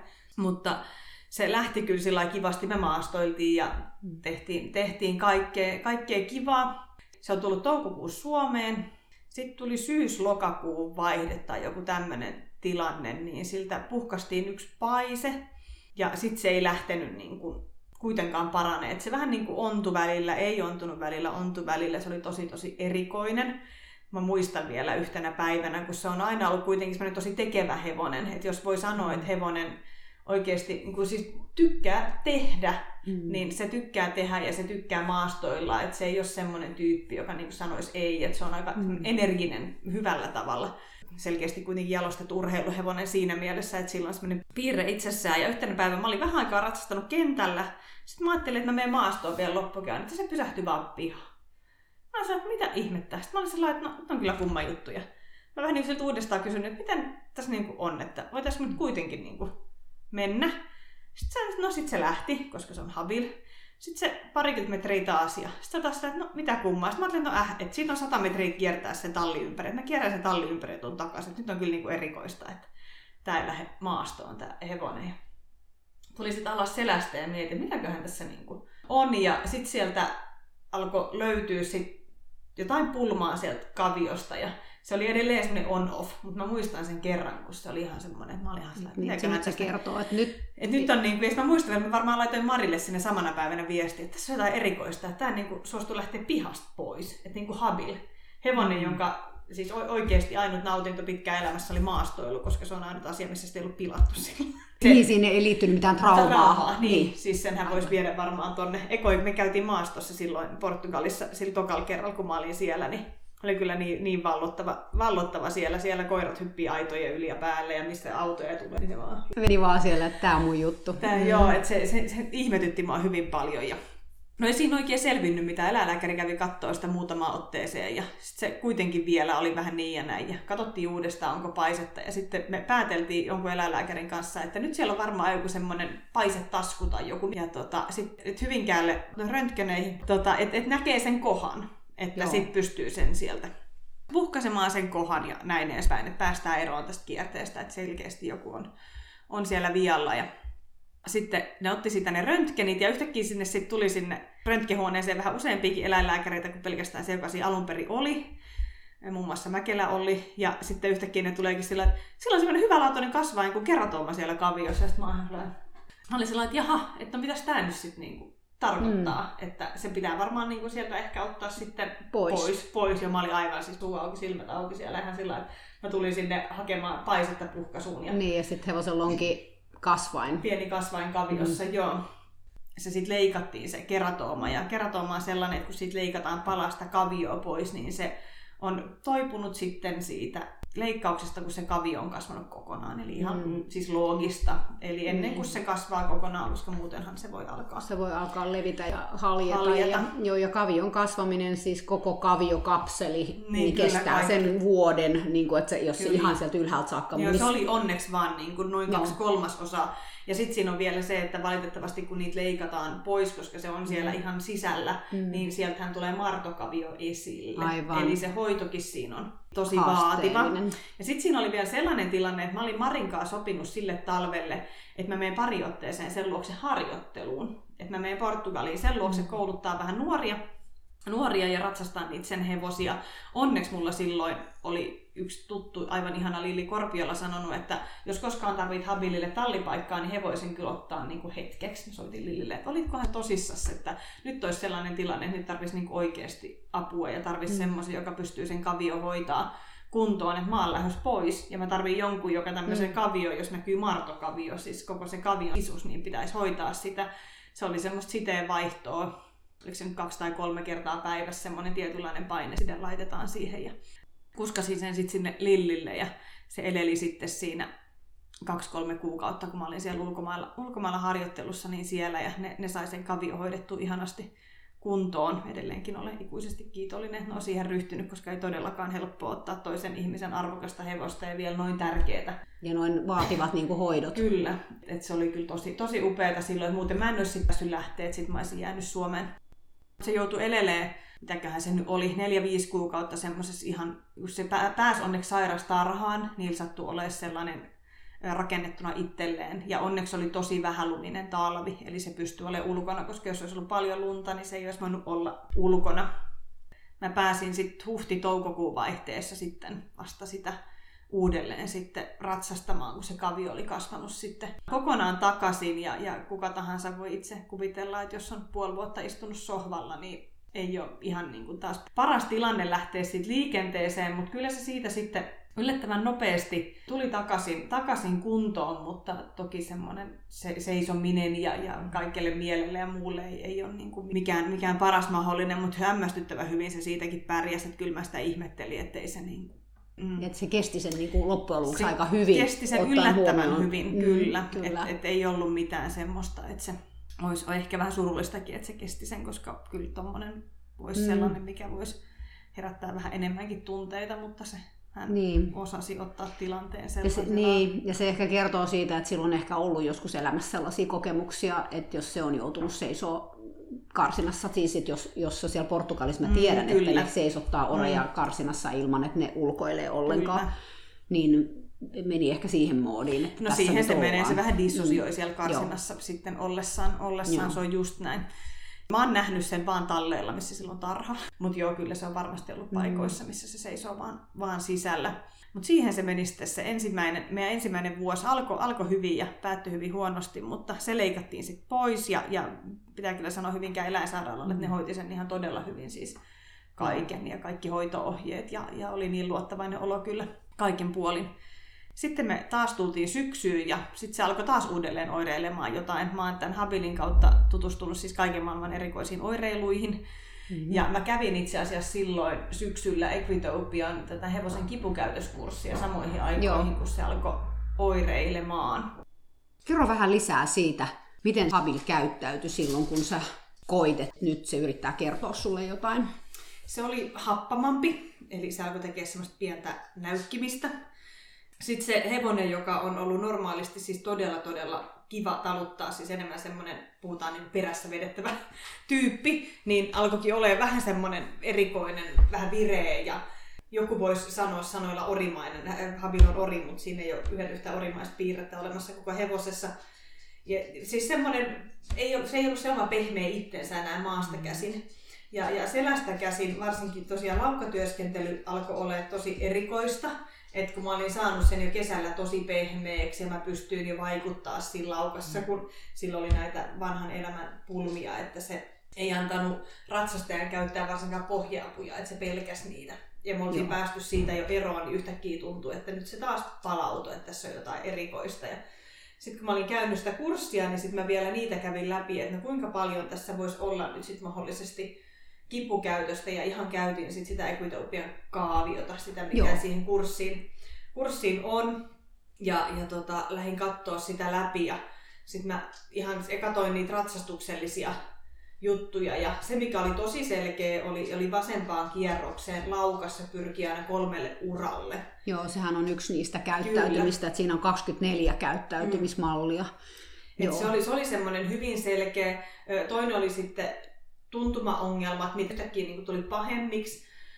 Sitten semmoinen tietty kiireisyys askeleessa, eli kun siinä on tämä yksi, yksi kohta on se, että, että kun laskee ravi, ravin tahtia tiettyyn mm. määrään, että mm. tuleeko siihen Monta enemmän askelta, tai joo. vähemmän, eli joo. siinä on semmoinen tietty skaala. Mm. Niin se meni, meni kyllä niin kuin tosi sen skaalan ylälinjaan yhtäkkiä, tai vähän ylikin, että se, mm. että se oli, oli niin kiireistä se, se ravi. Ja ja sitten se alkoi olla liinassa sellainen, että se ei alkuun siis suostunut ravaamaan. Sitten jos sen sai ravaamaan, niin kyllä se siitä lähti raviin, mutta se, se, se hevosen viimeinen tikki, saan itseäni syyttää, oli sit se, että sit kun se, sillä oli epämukavaa se ravaaminen, niin se pysähtyi ja nousi pari kertaa pystyyn. Ja sitten mä olin sellainen, että okei, okay, now I hear you. Siinä oli sellainen tietty kehityskaari siinä Joo. hommassa. Mm. Eli alkuun se oli sellainen, että se vertyi siitä hyvin. Ja sitten mä ajattelin, että no mä jatkan samalla lailla. Että ei mm. se olekaan niin kuin, mm, se on nyt se, vertynyt, se, se ongelma oli vaan tässä alussa ja nyt se on kadonnut. Niin, että et vähän mm. niin kuin, mikä, mikä juttu tässä niin kuin on, että et, et selkeästi se kuitenkin parani siitä, kun mä työskentelin sekä ratsaan että liinassa sen kanssa. Ja sitten tuli tämä yksi kerta, ja sitten mä sanoin, että no nyt on kyllä tosi erikoista, mikä juttu, että se koskaan pystyy on se, jos on tosi ketterä ori, se osaa nousta pystyyn, mutta mm. se ei mm. ole sellainen, että se olisi sen niin kuin ensimmäisenä valikoimassa sillä niin kuin missään tilanteessa. Sitten sitä tapahtui muutaman muunkin kerran, vaikka mä en edes ollut pyytänyt edes kovin mitään, mutta nyt, nyt on tosi erikoista. Ja ratsain ne samat pulmat vähän niin kuin jatkuu ja jatkuu. Tai se oli sen olosta, että mä ratsastin yhtenä päivänä tai tein maasta sit jotain, mikä tuntui sille mukavalta. Että sittenhän mä fiksuna ihmisenä kuitenkin säädin sitä tilannetta niin, että no ei tehdä näitä asioita, mitkä ahistaa sitä, vaan mm. tehdä niitä, mitkä saattaisi olla niinku mukavia ja rentouden kautta näin edespäin. Olin mä siihen kyllä pyrkinyt siis aiemminkin, että nämä oli mm. vahinkoja nämä, nämä muutamat ylilyöntitilanteet. Niin sitten se kuitenkin seuraavana päivänä oli taas yhtä huono.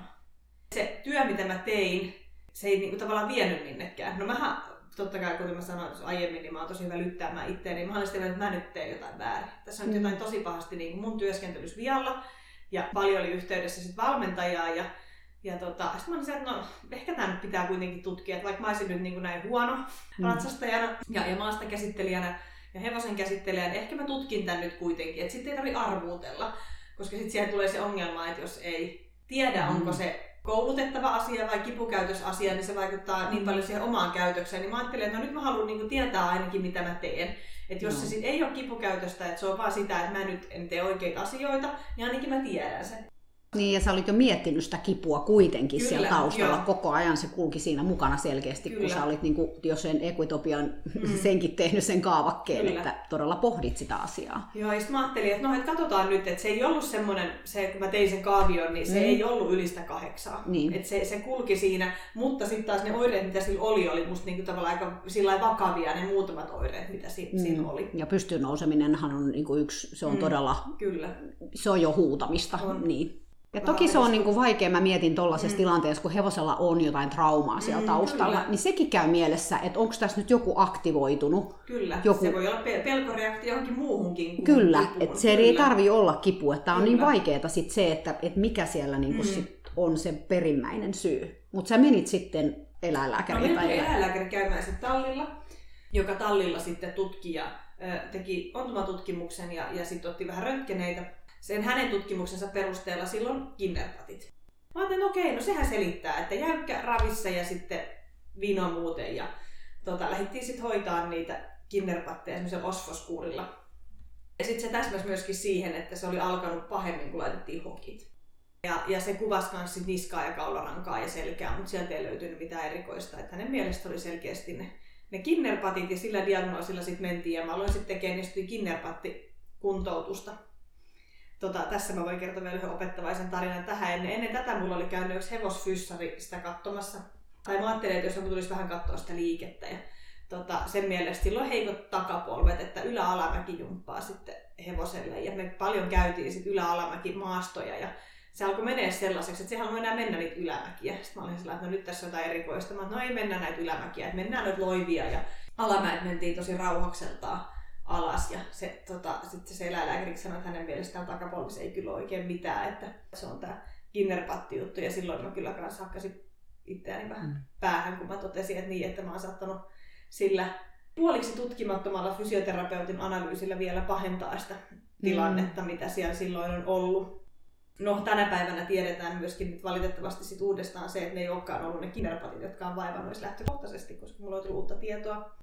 Aivan. Eli mä oon mennyt yhden talven oikealla keratomadiagnoosilla, yhden talven puoliksi huonolla kinnerpattidiagnoosilla, joka ei olekaan pätenyt, eli sille ei olekaan semmoisia kinnerpattivaivoja, mitä mä luulin, vaan se ongelma on itse asiassa kuitenkin ollutkin se vasen takapolvi, mikä oli se ehkä alkuperäinen diagnoosi sieltä, mutta siitä huolimatta se, se ei silloin ollut hyvä se ylä-alamäki jumppa ainakaan silloin si- siihen aikaan aikaan, mutta jos päädyttiin, on hyvä, että tämä selittää nyt jo paljon asioita, että sitten kintereitähän jumpataan ihan mm. niin kuin sillä normaalisti, eli ihan normaali liikutus, puomi, puomijuttuja ja semmoista, että saa vaan siihen niveleen, niveleen sitten koko ajan liikettä. Ja se lähtikin sitten sit, varsinkin keväällä, sit kun kelit lämpesi, niin uudestaan oltiin sitten hyvä, hyvä flow päällä Eli sä alkoit parantua.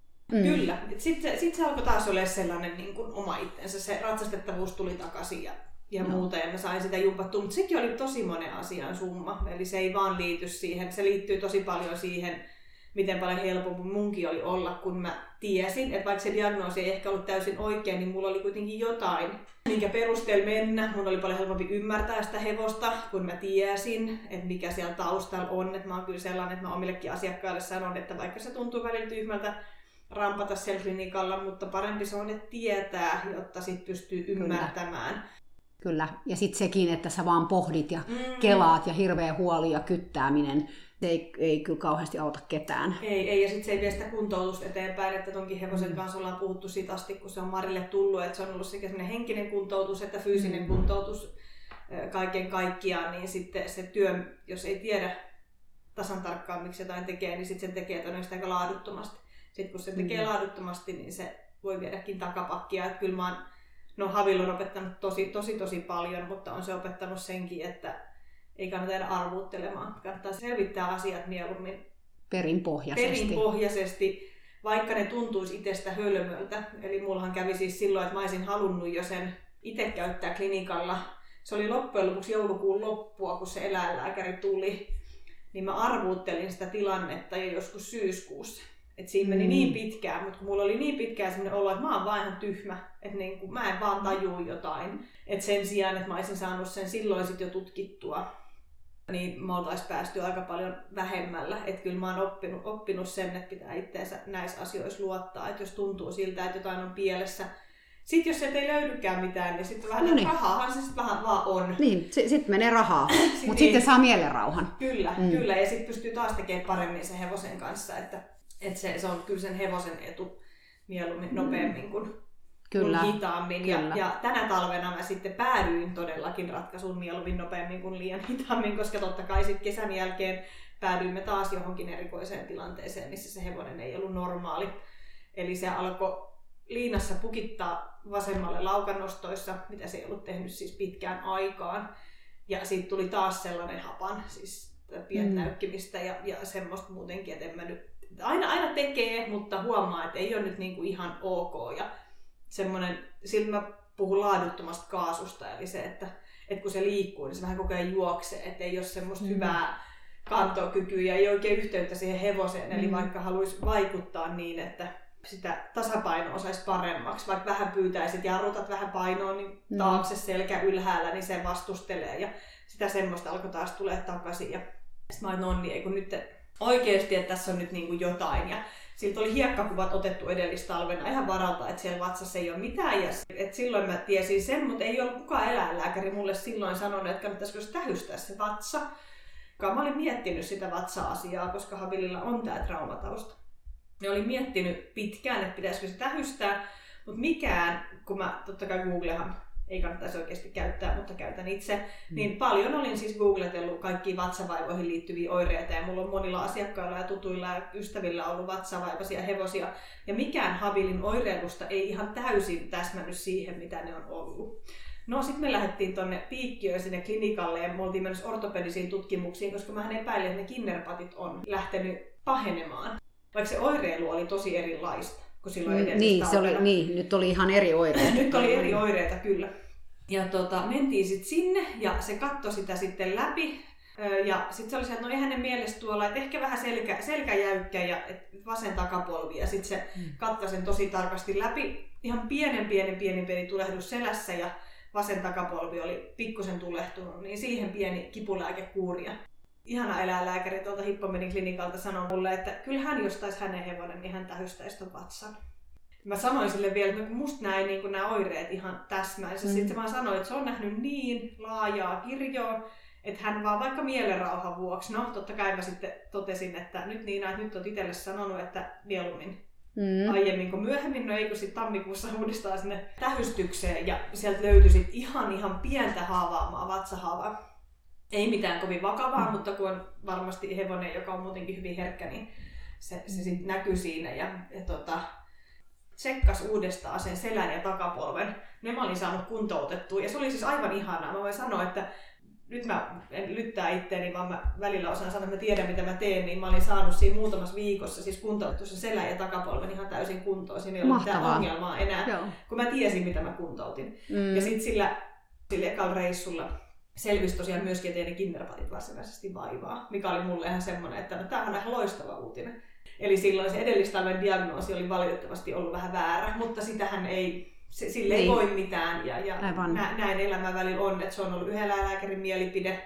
Mä olin vaan tosi iloinen, koska selkeästi sitten kun mä lakkasin miettimään niitä kinnerpatteja, vaan mä aloinkin keskittyä siihen vasempaan takapolveen ja selkään, niin ongelmat katos. katos. Ne fyysiset mm. ongelmat, mutta edelleen oli tätä pientä happamuutta ja semmoista vähän erikoiskäytöstä. Varsinkin jos liinassa vasempaan suuntaan se pukitti. No sitten sieltä löytyi ne, ne vatsahaavat ja alettiin niitä sitten lääkitseä ja käytiin siellä muutaman kerran kontrollissa ja ne on nyt parantunut. En toki tiedä miten pitkään niillä on siis silloin voi olla niitä tai ei olla, tai sitten mm. voi olla, kun se oli parin kipulääkekuurilla, ne on tullut siitä, mulla ei ole siitä niin, niin, ja niitä on voinut olla ja ne on voinut, par- tai siis siellä, se on voinut olla koko sen elämän ajan siellä, että kun ne uusi aika helposti. Näinpä juuri, mm. se on just se. Mutta viimeisin klinikkareissu oli todella onnellinen tapahtuma, koska mä menin sinne jo vähän sillä että se, musta se oli edelleenkin käytökseltään vähän erikoinen. Vähän semmoinen pikkusen hapan ja ei ehkä niin hyvä kuin sen kuuluisi olla. Ja mä olin se, noin ne on vielä niin parantunut mihinkään, kuskaan sen taas sinne ja otetaan lisää lääkkeitä tai aletaan miettiä mitä tehdään. Ja, ja tota, sitten se eläinlääkäri alkaa tähystää ja sanoo, tämä on aivan loistava tämä vatsa. Hän ei ole pitkään aikaan nähnyt näin hyvää vatsaa. Mä olin taas ihan puulla päähän lyöty niin kuin silloin ekalla hyvin reissulla, mutta nyt vähän paremmalla fiiliksellä. Ja mä olin ihan sillä että okei, että nyt täällä on selkä kunnossa, täällä on takapolvi kunnossa, täällä on vatsa kunnossa. Ja sitten mä olin sillä että sitten oli varmaan sille eläinlääkärillä, että se onkin vielä vähän hapan. Ja sitten me ollaan molemmat sillä että niin se on saattanut vähän oppia käyttäytyykin tällä. Ja mä olin, niin no, ihan mm. mahdollista. Ja tota, siitä on nyt semmoinen kuukausi puolitoista aikaa sitten, kun mm. tämä klinikkakäynti oli sitten sen kanssa. Ja seuraava pulma on tämä, että sitten lähdetään ratkoa sitä, että mikä on, on mahdollista mm. kipukäytöksen uusiutumista tai mikä on opittua käytöstä. Ja se, siinä on kyllä aina semmoinen mielenkiintoinen niin ja sitten semmoista kipumuistiakin mm-hmm. ehkä siitä, että, että kun on ollut niin paljon kaikkia haasteita tässä, Kyllä. niin miten sä niinku siitä sitten niinku jatkat eteenpäin, siis että miten se hevonen jatkaa eteenpäin siitä ilman, että silloin koko ajan semmoinen tunne, että kohta tuntuu jossain. Kyllä, ja sitten vielä tuommoisen mm. hevosen kanssa, joka valitettavasti pelkää ihmistä, ja silloin on olemassa semmoinen, miten sen sanoisi, silloin yhtäkkiä, kun sillä tulee päälle se semmoinen trauma sinne mm. päähän, niin mulla on olo, että se yhtäkkiä tunnistaa mua Totta kai mä oon ollut sille välillä epäreilu, siis todella epäreilu ja mä oon käyttäytynyt sitä kohtaan tosi väärin, vaikka se on yrittänyt siis monella tapaa mulle viestiä asioita. Mutta siitä huolimatta niin kuin 99 prosenttia meidän kaikista kanssakäymisestä on positiivista ja mä oon aina yrittänyt ymmärtää. Ja kun se on vähän semmoinen mielenkiintoisella tavalla reaktiivinen, eli se voi käyttäytyä välillä vähän terävästi, jos se jännittyy ja, ja näin, niin mä yritän pääsääntöisesti saa ne niin kuin sillä että no niin, että ihan rauha, että ei hätää, että minä mm. vaan tässä, mutta sitten sillä tulee välillä niitä semmoisia, että sillä tulee joku selkeä, selkeä flashback ja sitten se on ihan sillä niin kuin, että Et kuka, kuka sä, sä oot. oot. Joo. Ja teekö sä mulle jotain pahaa. pahaa niin. niin se, että pääsee siitä, siitä niin sanotusti nyt sit seuraavaksi vielä kartottamaan sitä, että mikä se on. Mä en tiedä, tunnistaako ihmistä tämmöisessä semmoisessa hevosessa, että niitä tulee niitä hetkiä, kun tuntuu tosiaan siltä, että se katsoo. Mä oon ihan muutaman kerran sanoa sille, että minä tässä ei hätää, niin. jatketaan vaan. Niin. Ja se on vaikea noissa tilanteissa, että mikä siinä niin on se mm. triggeri tai mikä sen tuo niin sen, että se menee jonnekin sinne, sinne vanhaan traumaan. että jos ajatellaan niin kuin ihmiselläkin, kun on mm. trauma, mm. niin siellä on joku, joka, mikä tuo sut takaisin siihen hetkeen. Että niin tämmöinen ihan perinteinen esimerkki on nyt, että sanotaan, että jos sä oot joku sotaveteraani, ja sit sä kuulet vaikka, että joku auto pakoputki paukahtaa, niin sulle se on se sun triggeri, joka vie sut takaisin siihen sotatilanteeseen, jos on ollut jotain pauketta. Mutta kun ne voi olla ne triggerit jotain ihan sellaisia, mitä me ei edes niinku, me ihmisten aisteilla ei pystytä ottaa vastaan, että et, et onko se joku haju tai joku tietty liike tai joku ihan, joka tiedätkö vie, vie sen takaisin, habilin takaisin siihen, mihin se sitten meneekään takaisin mm. johonkin semmoiseen vaikeaseen kokemukseen. Näinpä, niin sitten kun silloin tuo tausta, mikä on totti pelkoreaktio, jännittää, mm. ahdistuu, ja sitten silloin vielä tota kipua, Kyllä. ja sitten vielä niitä huonoja kokemuksia muutenkin, niin nyt ollaan sitten tosiaan siinä, siinä tilanteessa, että sit koko ajan haetaan tätä, että löydettäisiin semmoinen tasapaino ja että mä pystyisin jotenkin haarukoimaan, että mikä on mikä. Mä en ole luonut itselleni semmoisia paineita, että mun tarvitsisi tietää aina mikä on mikä, koska en mä ton hevosenkaan varmaan tuu ihan täysin siihen pystyykään. Mutta kyllä mä tällä hetkellä tiedän sen, että minkälainen se on käsitellä, kun se on terve, eli semmoinen iso piirre siinä on erilainen, että kun se on nyt mun ymmärtääkseni terve, näin eläinlääkärin ainakin paperein, niin jos se tekee jotain just sitä, että sillä tulee tämä näpsimiskäytös, niin mä pystyn vaan siirtämään sen pään pois, että hei, että tämä, tämä sovittu, että me nyt ei niinku, mä en, oo, mä, en oo, mä en oo Veijo, enkä mä oon Harri, enkä Kingis, että nämä on siis hevosia. Niin, että, mä, mä en ole yksi sun kavereista. Niin, että niin, voit vaan niinku siirtää pääsi pois, että kuulin juttusi, mutta kiitos vaan ne niinku, mm. näin. Ja sille riittää, että sen pari kertaa sille yleensä sanoo, ja sitten se on sillä, ai joo, mutta sitten kun sillä on ollut niitä huonoja jaksoja, niin sit sitä saa toistaa ja toistaa ja mm. toistaa. Mm. Totta kai sitä on pakko silloinkin ollut mun toistaa, koska mä koen, että se on kuitenkin ihan kiva, että me sovitaan, että tämä on niin mun alue, ja sitten jos sua ahistaa, niin sä voit siellä sun omalla alueella ahistella, mitä sä haluat, mutta älä niin kohdista sitä. Tiedän, että yrität viestiä, mutta voitko, voitko tehdä sen tuolla niin omalla, mm. omalla alueella. Sitten se on siinä, siinä mielessä ollut nyt tosi tosi erilainen, että jos silloin on tullut niitä hetkiä, kun sitä meinaa alkaa ahistaa, niin sille pystyy viestimään ihan eri tavalla, että se ei meekään semmoisen kuplaan. Sama liittyy ihan maasta käsittelyyn, juoksutukseen, ihan näihin kaikkiin. Eli, eli on jo vähän työkaluja, ettei se mene semmoiseen paniikkiin tai, tai ahdistu, vaan ja se niin sanotusti sallii mun tehdä virheitä silloin, kun silloin on tosi huono olla, niin sehän on ihan no-no. Että mm, sitten... sit pitää, ei voi tehdä virheitä, koska sitten ne heti kertautuu. Kyllä, että sitten se on niin. niin, herkillä jo se, mieli, että on ollut suorastaan ilo tehdä, kun ei tarvitse itse ollakaan yhtäkkiä sillä niin kuin, että kaikki pitää olla niin kuin täydellisesti Täydellistä. suunniteltua, vaan mä oon pystynyt vähän kokeilemaan ja tekemään. Ja sitten se hevonen on kuitenkin palautunut, vaikka itse on mm. kokeillut jotain, minkä se ehkä koke, kokikin vähän epämukavaksi, niin mä voin olla sillä, anteeksi, sori, ette tuota uudestaan. Että silloin semmoinen normaalimpi se stressistä palautuminen. Että selkeästi kuorma, kuorma paljon pienempi. Mitä sä ajattelet, että niin kuin Habilin suurin opetus sulle on ollut? Se hevosen lukeminen ja he, tosi herkän hevosen kanssa oleminen, siis sekä ratsain että, että maasta käsin. Siis se, että semmoinen positiivinen itsevarmuus siitä omasta tekemisestä. Toihan on sellainen hevonen, että jos kokee, että se tulee lähelle tavallaan niin kuin näin, koska se, mm. se on hevonen, joka on kuitenkin lähtökohtaisesti vähän epävarma itsestään, tällainen ihmisten termein, eli koska sillä on sitä taustaa, niin sitten se, jos ihminenkin on epävarma, niin se lähtee tulemaan tosi lähelle ihmistä. Tämä on, okay. tämä on hyvin luontainen hevosen reaktio, niin hän on, hän on sellainen. Ja, ja sen kanssa on saanut sit opetella sitä, että kun tulee sellainen olo, että no kylläpä se nyt tulee sellaisen erikoisella energialla lähelle, niin itse onkin sillä että mä oonkin positiivisesti vaan tässä niin kuin oma itseni ja, ja sitten se itse asiassa lähteekin kaikkoa vähän kauemmas. Et siinä on, siis se on hevonen, on hyvin erikoinen energia myöskin, siis kaikki, ketkä sitä on käsitellyt, varsinkin suomalaiset, kun ei tätä mm. lusitaan on kauheasti tunne, mutta se, siitä on semmoinen jotenkin hyvin erikoinen, voimakas energia sen koko hevosen ympärillä ja sen tuntee, kun sitä taluttaa. Ja sen tuntee, että onko se vähän sillä niin tulossa pikkusen vierelle, että tuleeko semmoinen tavallaan paine itseä kohti, vaikka mm. se ei ole, kun se on maailman kevyin hevonen siis käsitellä. Että niin, aivan, se, mutta, se, mutta se sen energiakenttä on suorastaan niin, semmoinen, joka painaa sua. Niin. Että mä oon oppinut tosi hyvin nollaa sen, että mä pystyn itse sen sijaan. Ehkä niin mä, mä tein sen energiakuplan itseni ympärille, että tämä onkin mun kupla. Niin, ja sä oot opettanut niin kuin, tavallaan laajentaa omaa energiaa niin. tuossa tilanteessa. Että et se joudu niin kuin sen energian sen, nielasemaksi niin, tietyllä tavalla. Et se, se on ollut sellainen, koska en mä, totta kai vaikka siellä Portugalissa sitten lusittaan, jonka on tekemisissä ollut, mutta noin herkänkaan mä en ole ollut. Ja sitten vielä tuommoisen kanssa, johon liittyy niin paljon sitä pelkoa siihen energiaan.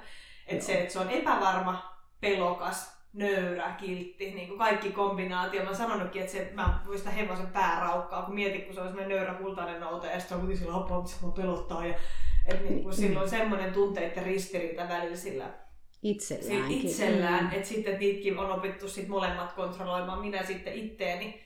Ja varsinkin totta kai silloin, kun se oli kipeimmillään, niin sieltä mä oon oppinut niin paljon sitten taas siitä, että, että silloin se on vaan ollut kipeä, että mä oon saanut mm. nollattua niitä itse, että vaikka se kipeänä käyttäytyy jollain lailla, niin mä tiedän, että se kunhan mä saan sen vielä koulutettu pois sitten, kun kipu on poissa, niin se ei ole osa sitä hevosta, vaan se on sitä, osa sitä mm. hevosen kipukäytöstä. Mm. Se on se vuorovaikutusta siinä niin. tilanteessa, niin. jolla se yrittää kertoa, että nyt asiat on heikosti, että on tämmöisiä tuntemuksia. Et siinä on kyllä ollut. Ja sitten mä oon, siis jos miettii ihan ratsastuksellisesti, niin mä oon oppinut niin paljon että olet hevoselta, siis ihan hevosen tasapainosta, koska jos puhutaan hevosesta, joka on vähän kiikkerä ratsastaa, niin toi on hevonen, joka on kiikkerä ratsastaa. Et koska silloin on ollut niin huono ratsastustaustaa, niin silloin on aika mm. huono tukilihaksisto ollut. Joo. Ja sitten kun se on luonnostaan ihan todella notkea, niin mm. semmoiselle hevoselle pitäisi olla hyvät tukilihakset, ettei se lähde sitten se koko ranka. Joo. Niin sitten varsinkin sit, kun se jännittyy ja se menee semmoiseksi saippua palaksi, niin sä oot sillä jaha. Tuntuu sit, kun sä istuisit pelkästään siinä satulan päällä, missä se loppuhevonen Mulla ei ole näitä jalkoja täällä, eikä mulla päätäkään. Ja... Aivan, joo. Mitäköhän täällä nyt sitten tehdään, että joo. et on oppinut semmoista energiaa positiivisella tavalla hanskaamaan. Mm. Ei silloin nyt niin kuin tule Niin, niin mutta löytävän ja... sen semmoisen kanavan siihen, että sä, että sä tuot mm. sen hevosen siihen. Mä joskus puhun itse sellaisesta, että, että, sä, että se hevonen on vähän niin kuin vesi. Niin. Ja sä oot niin kuin se, joka tekee sen kanavan siihen, mm. sä ohjaat sitä vettä. Ja sitten jos sulla on se kanavassa hirveästi reikiä, niin se vesi menee sit niistä joka reiistä puolelle, joka kyllä. puolelle. Eli tuommoisen kanssa täytyy olla hirveän se, niin kuin selkeä se mm. kanava. Ja se tulee sitten tosi paljon just jostain istunnasta ja, mm. ja sellais, ihan siitä omasta energiastakin toki. Kyllä. Ja siitä tasapainosta, että sä pystyt pysymään keskellä, vaikka hevonen menisi jotain puolalaisia kansantansseja sun alla, mm. niin se, sä silti oot niin kuin, sä pidät sen oman kanavan niin. siinä. Ja sitten tuommoisen hevosen kanssa mm. se oma lantion tuntemus ja alaselän mm. tuntemus, siis miten tärkeää se on, että se on rento, oma lantio, oma ristiselkä ja lapojen väli, että pysyy mm. semmoinen, toi takalinja pysyy hyvän mm. tuntusena, niin sitten sitten sen kanssa tosi mukavaa tehdä. Ja miten paljon se on auttanut siis mun asiakkaiden hevosia. Se on suorastaan välillä ollut hauskaa, koska kun toi ei ole kuitenkaan mikään kovin helppo ratsastaa siis, niin sitten kun on joku hevonen, jolla on tosta siis niin kuin puolet sen tavallaan tasapainopulvista, niin ihmiset miettii, miten mä kesän hevoset toimimaan. No, niin kyllä se opettaa ratsastamaan tuommoinen herkkä hevonen ja varsinkin jos on urheilullinen, mutta sitten kuitenkin puutteellinen tavallaan mm. se oma tasapaino ja lihakset ja oma kehohallinta sit jollain tasolla, niin täytyy ratsastaa hyvin ja täydellisesti, koska muuten niin se on vielä, kauheata. Kyllä, ja vielä tollainen, mitä joutuu lukea, joutuu, Joo. saa lukea. Saa lukea. Saa lukea niin paljon, että, että kun se kaikki. Ja sitten on jo vielä semmoinen hevonen, joka on niin paljon opettanut siitä, että vaikka, vaikka Havilkin voisi varmasti elää pellolla, siis se voisi elää mm. siellä pellolla, mutta kun mitä parempana se kunto pysyy, mitä ryhdikkäämpänä, suorempana, niin sen paremmin se käyttäytyy. Mm. Et se, se on niin, kuin niin selkeä se sen keho-mieli-yhteys. Yhteys, siis, niin, niin. Että et tuommoisella hevosella, mä en tiedä mihin se tuommoisessa hevosessa täysin liittyy, kyllä mä oon nähnyt sitä muissakin hevosissa, mutta on ihan äärilaita siinä. Että senkin takia nyt vaikka on kahdeksan ja puoli kuukautta raskaana, niin mä edelleenkin teen sen maasta. Et jo, ja, ja mahdollisimman hyvin ja, ja tarkasti sen, mitä mä nyt pystyn täällä mun fysiikalla, koska mä tiedän, että se on koko ajan, mä palvelen sitä hevosta sillä. Että sitten jos mulla olisi joku erilainen hevonen, niin mä voisin ehkä vähän talutella sitä tuolla tai muuta, mutta mm. tota, jos mä vaan taluttelen, niin mä tiedän, että mulla on kuukauden päästä happamampi hevonen, koska mm. sille ei ole niin hyvä olla siellä omassa kehossaan, kehossaan. koska mm. se on ollut ihan parhaimmillaan silloin, kun sen saa ryhtiin ja rennoksi. Ja ihan semmoinen olo, niin ihmiselläkin on rintakehä auki hyvän mm. jumpan jälkeen, niin se on ihan sama olo, että se on sellainen, nyt mulla on, niin kuin... nyt mulla on hyvä olla hyvä tässä. Olla. Ja kyllä sillä on niin, kuin niin iso yhteys niin kuin mm. keholla ja mielellä, että jos sä voit omassa kehossasi hyvin, niin kyllähän sun mielikin voi mm. hyvin. Että ne kulkee tosi käsi kädessä, siis ihan ihmisilläkin. Ja toki hevosilla myös, mutta jollain hevosilla ehkä vielä enemmän kuin toisilla. Selkeästi. Ja se onkin tärkeää, että sä niin tunnistat sen, että minkälainen hevonen sulla nyt tässä on ja mitä se tarvitsee, mikä on niin sille tärkeää. Tuommoinen hevonen, kun on semmoinen, mikä on vaikeaa, mikä opettaa, niin kyllä se mulle on opettanut siis niin tolkuttoman ison määrän empatiaa. Siis ihan koko ajan, mm. kyllä mä oon miettinyt, että jos mä olisinkin tehnyt niin, että mä olisin sieltä Portugalista ostanut jonkun valmiimman hevosen. Että vaikka mä oon aina ollut semmoinen tyyppi, että kyllä mä yritän ymmärtää ja en niin kuin ehkä enemmän kuunteli jopa liikaakin, niin kuin, että voisi ehkä mm. olla välillä vähän topakampikin opettaja, niin sen että no ootko nyt ihan niin, kuulosteleva, kuulosteleva tyyppi ollut kaikessa, mutta, mutta olisi se ihan eri mennä opettaa niin, että, että olisi tällä karrikoidusti, jos sanoit, että mulla olisi hevonen, joka tekisi kaikkea ja kaikki olisi tosi helppoa, ja sitten mun asiakkaalla olisi tollainen hevonen. Eihän mulla ei ole työkaluja, siis koska se mm. oma kokemus ton hevosen kanssa on tuonut sen. Ja veikeitä on se, että mulla on aika paljon tommosia yliherkkiä hevosia asiakkaina, koska sit mulla on mm. aina siis aina suositeltu eteenpäin, että, että kannattaa ottaa mm. tähän yhteyttä, että tämän kanssa mä sain tämän raiteille ja tämän kanssa mä sain työkaluja, mm. että niin, se on opettanut sua ymmärtämään siis mm. niin kuin tällaisia, että vaikka se on varmasti ollut niin kuin aika raskas mm. niin kuin tie, siis tämä kaikki, nämä kaiken maailman keratoomasta lähtien, niin kuin, että, että ensin on yhtä ja sitten on toista, toista ja taas kyllä. joudutaan kuntouttaa ja taas mm. joudutaan jumppaa ja taas joudutaan niin kuin ymmärtää ja yrittää selvittää, että mikä tällä hevosella on. Niin kyllähän ne parhaat opit on sitten loppujen lopuksi niitä kaikkein, kaikkein vaikeimmat kokemukset, niin opettaa sitten kuitenkin kaikkein eniten. Kyllä, ja sitten se, miten paljon se on opettanut tosta, että kun alkaa huomaamaan, että joku käytös muuttuu, niin oppii rationaalisemmin analysoimaan niitä tilanteita. Joo. Ennen habilia mulla on ollut pääsääntöisesti, no en kyllä enää uskalla sanoa, koska silloin en ole ollut niin hyvä lukea kipukäytöstä, mutta ei ole ollut semmoisia ongelmia, jonka takia olisi joutunut noin paljon pohtia asioita, että ne hevoset on kuitenkin tietyllä lailla toiminut. En voi sanoa, onko ne ollut terveitä vai ei, mm. mutta niittenkaan ollut No Simon kanssa oli niitä koulutuksellisia juttuja, ne lähti sitten niinku kouluttamisella pois, mutta se, että kuinka paljon täällä on ollut selkeästi terveysvaivaa ja paljonhan mä oon pohtinut sitä, että miten paljon ne terveysvaivat liittyy siihen traumaan ja, ja siihen, että miten paljon se heikentää kuitenkin kehoa, vastustuskykyä vaikka ja mitä, mm. että miten paljon siellä on yhteyksiä siihen. Se on tosiaan nyt kääntynyt kymmenen ja että miten silloin kolme vuotta mennyt siihen, että koko ajan niin tuntuu, että joku niin sanotusti brakaa, vaikka mm. nyt täällä on jälkikäteen, niin mä oon tehnyt ihan asiat oikein. Eli en mä oon missään vaiheessa sen tasapainoa pilannut, enkä mitä tahansa muutakaan, mm. vaan se, se on aina vaan paljastunut sieltä joku uusi juttu.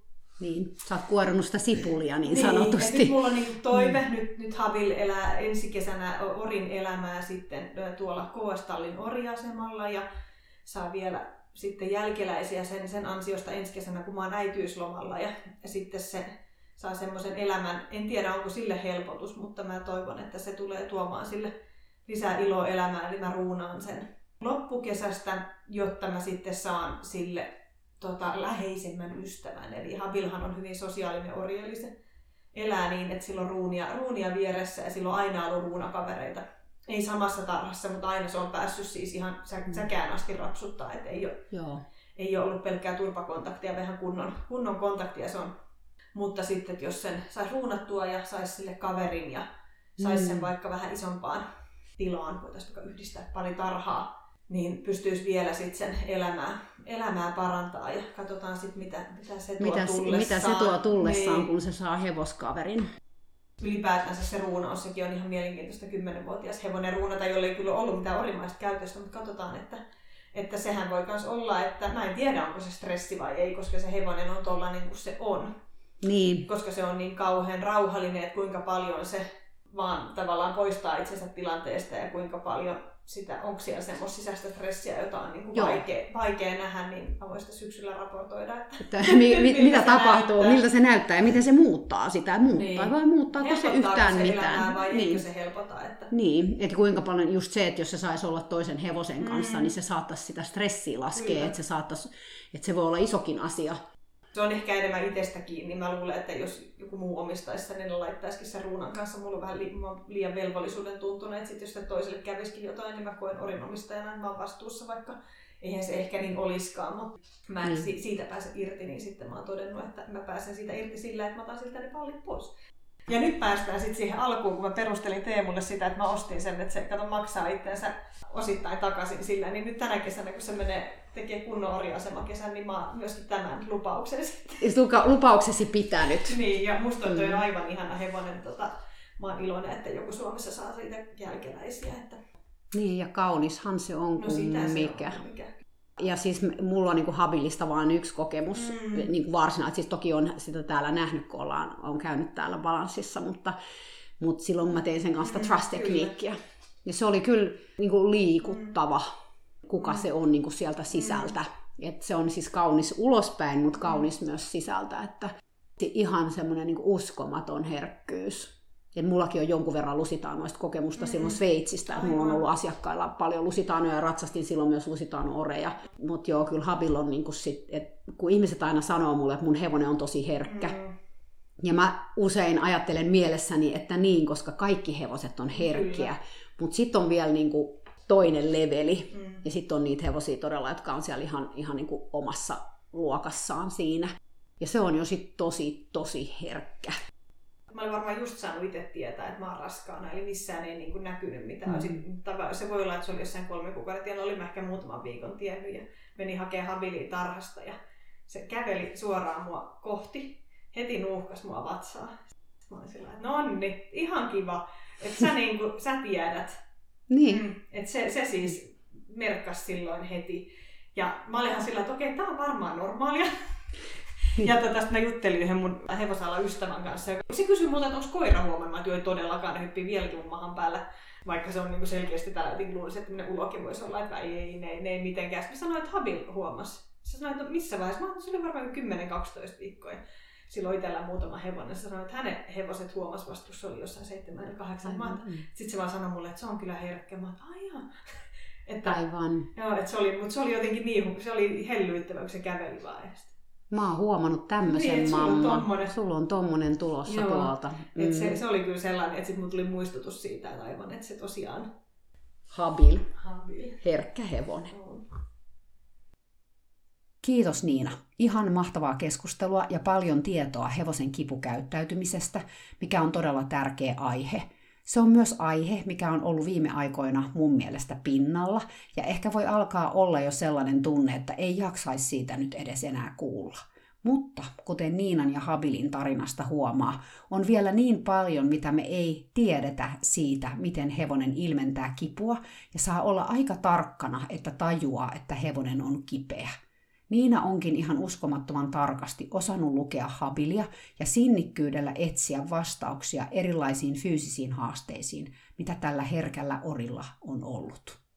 Se Equitopian kurssi, josta Liina puhuu puolessa välissä suurin piirtein, on ratsastetun hevosen kipukäyttäytymiseen paneutuva kurssi, jonka Equitopia on tehnyt yhteistyössä eläinlääkäri Sue Dysonin kanssa.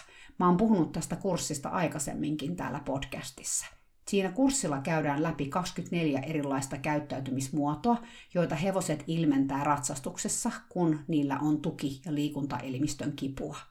Mä olen kääntänyt tämän verkkokurssin suomeksi, ja kurssin voit löytää Equitopian sivuilta equitopiacenter.com. Niinasta vielä sen verran, että hän toimii huittisista käsin balanssiin hyvinvointitilalla, tosin juuri nyt hän on äitiyslomalla ja opiskelee Equitation Science-tutkintoa. Jos Niinan opit kiinnostaa sua, hänellä on myynnissä kolmiosainen mutkaton ja motivoitunut hevonen verkkokurssisarja, jossa opitaan hevosen käyttäytymisestä, käyttäytymisen lukemisesta, hevosen tunteista sekä kouluttamisesta. Mä todellakin suosittelen tätä kokonaisuutta – Parasta tässä on se, että Niina lupasi teille podcastin kuuntelijoille 20 prossaa alennusta näistä kursseista toukokuun loppuun saakka. Eli jos kurssit kiinnostavat, käy ostamassa ne horsehumanbalance.com sivuilta ja käytä koodia podcastale. Eli podcast isolla p ja muut kirjaimet pienellä ja sitten ale-sana isolla ja kaikki yhteen. Mä laitan tämän kyllä vielä someen, niin sieltä tämä löytyy. Podcast Ale. Kaikki yhteen ja P ja Ale suurella. Nyt kannattaa hyödyntää tämä tarjous horsehumanbalance.com sivuilla. Ja hei, ensi viikolla sitten podin sadas jakso. Tajunta meinaa räjähtää, kun mä ajattelen, että mä oon tehnyt tätä podcastia yhteensä sata jaksoa. Mä en vielä osaa luvata, että mä tekisin sata jaksoa lisää tätä podcastia, mutta mä ehdottomasti haluan juhlia tätä sadan jakson virstanpylvästä teidän kaikkien kanssa. Joten ole kuulolla ensi viikolla. Ihanaa viikkoa teille kaikille taas kerran. Moikka!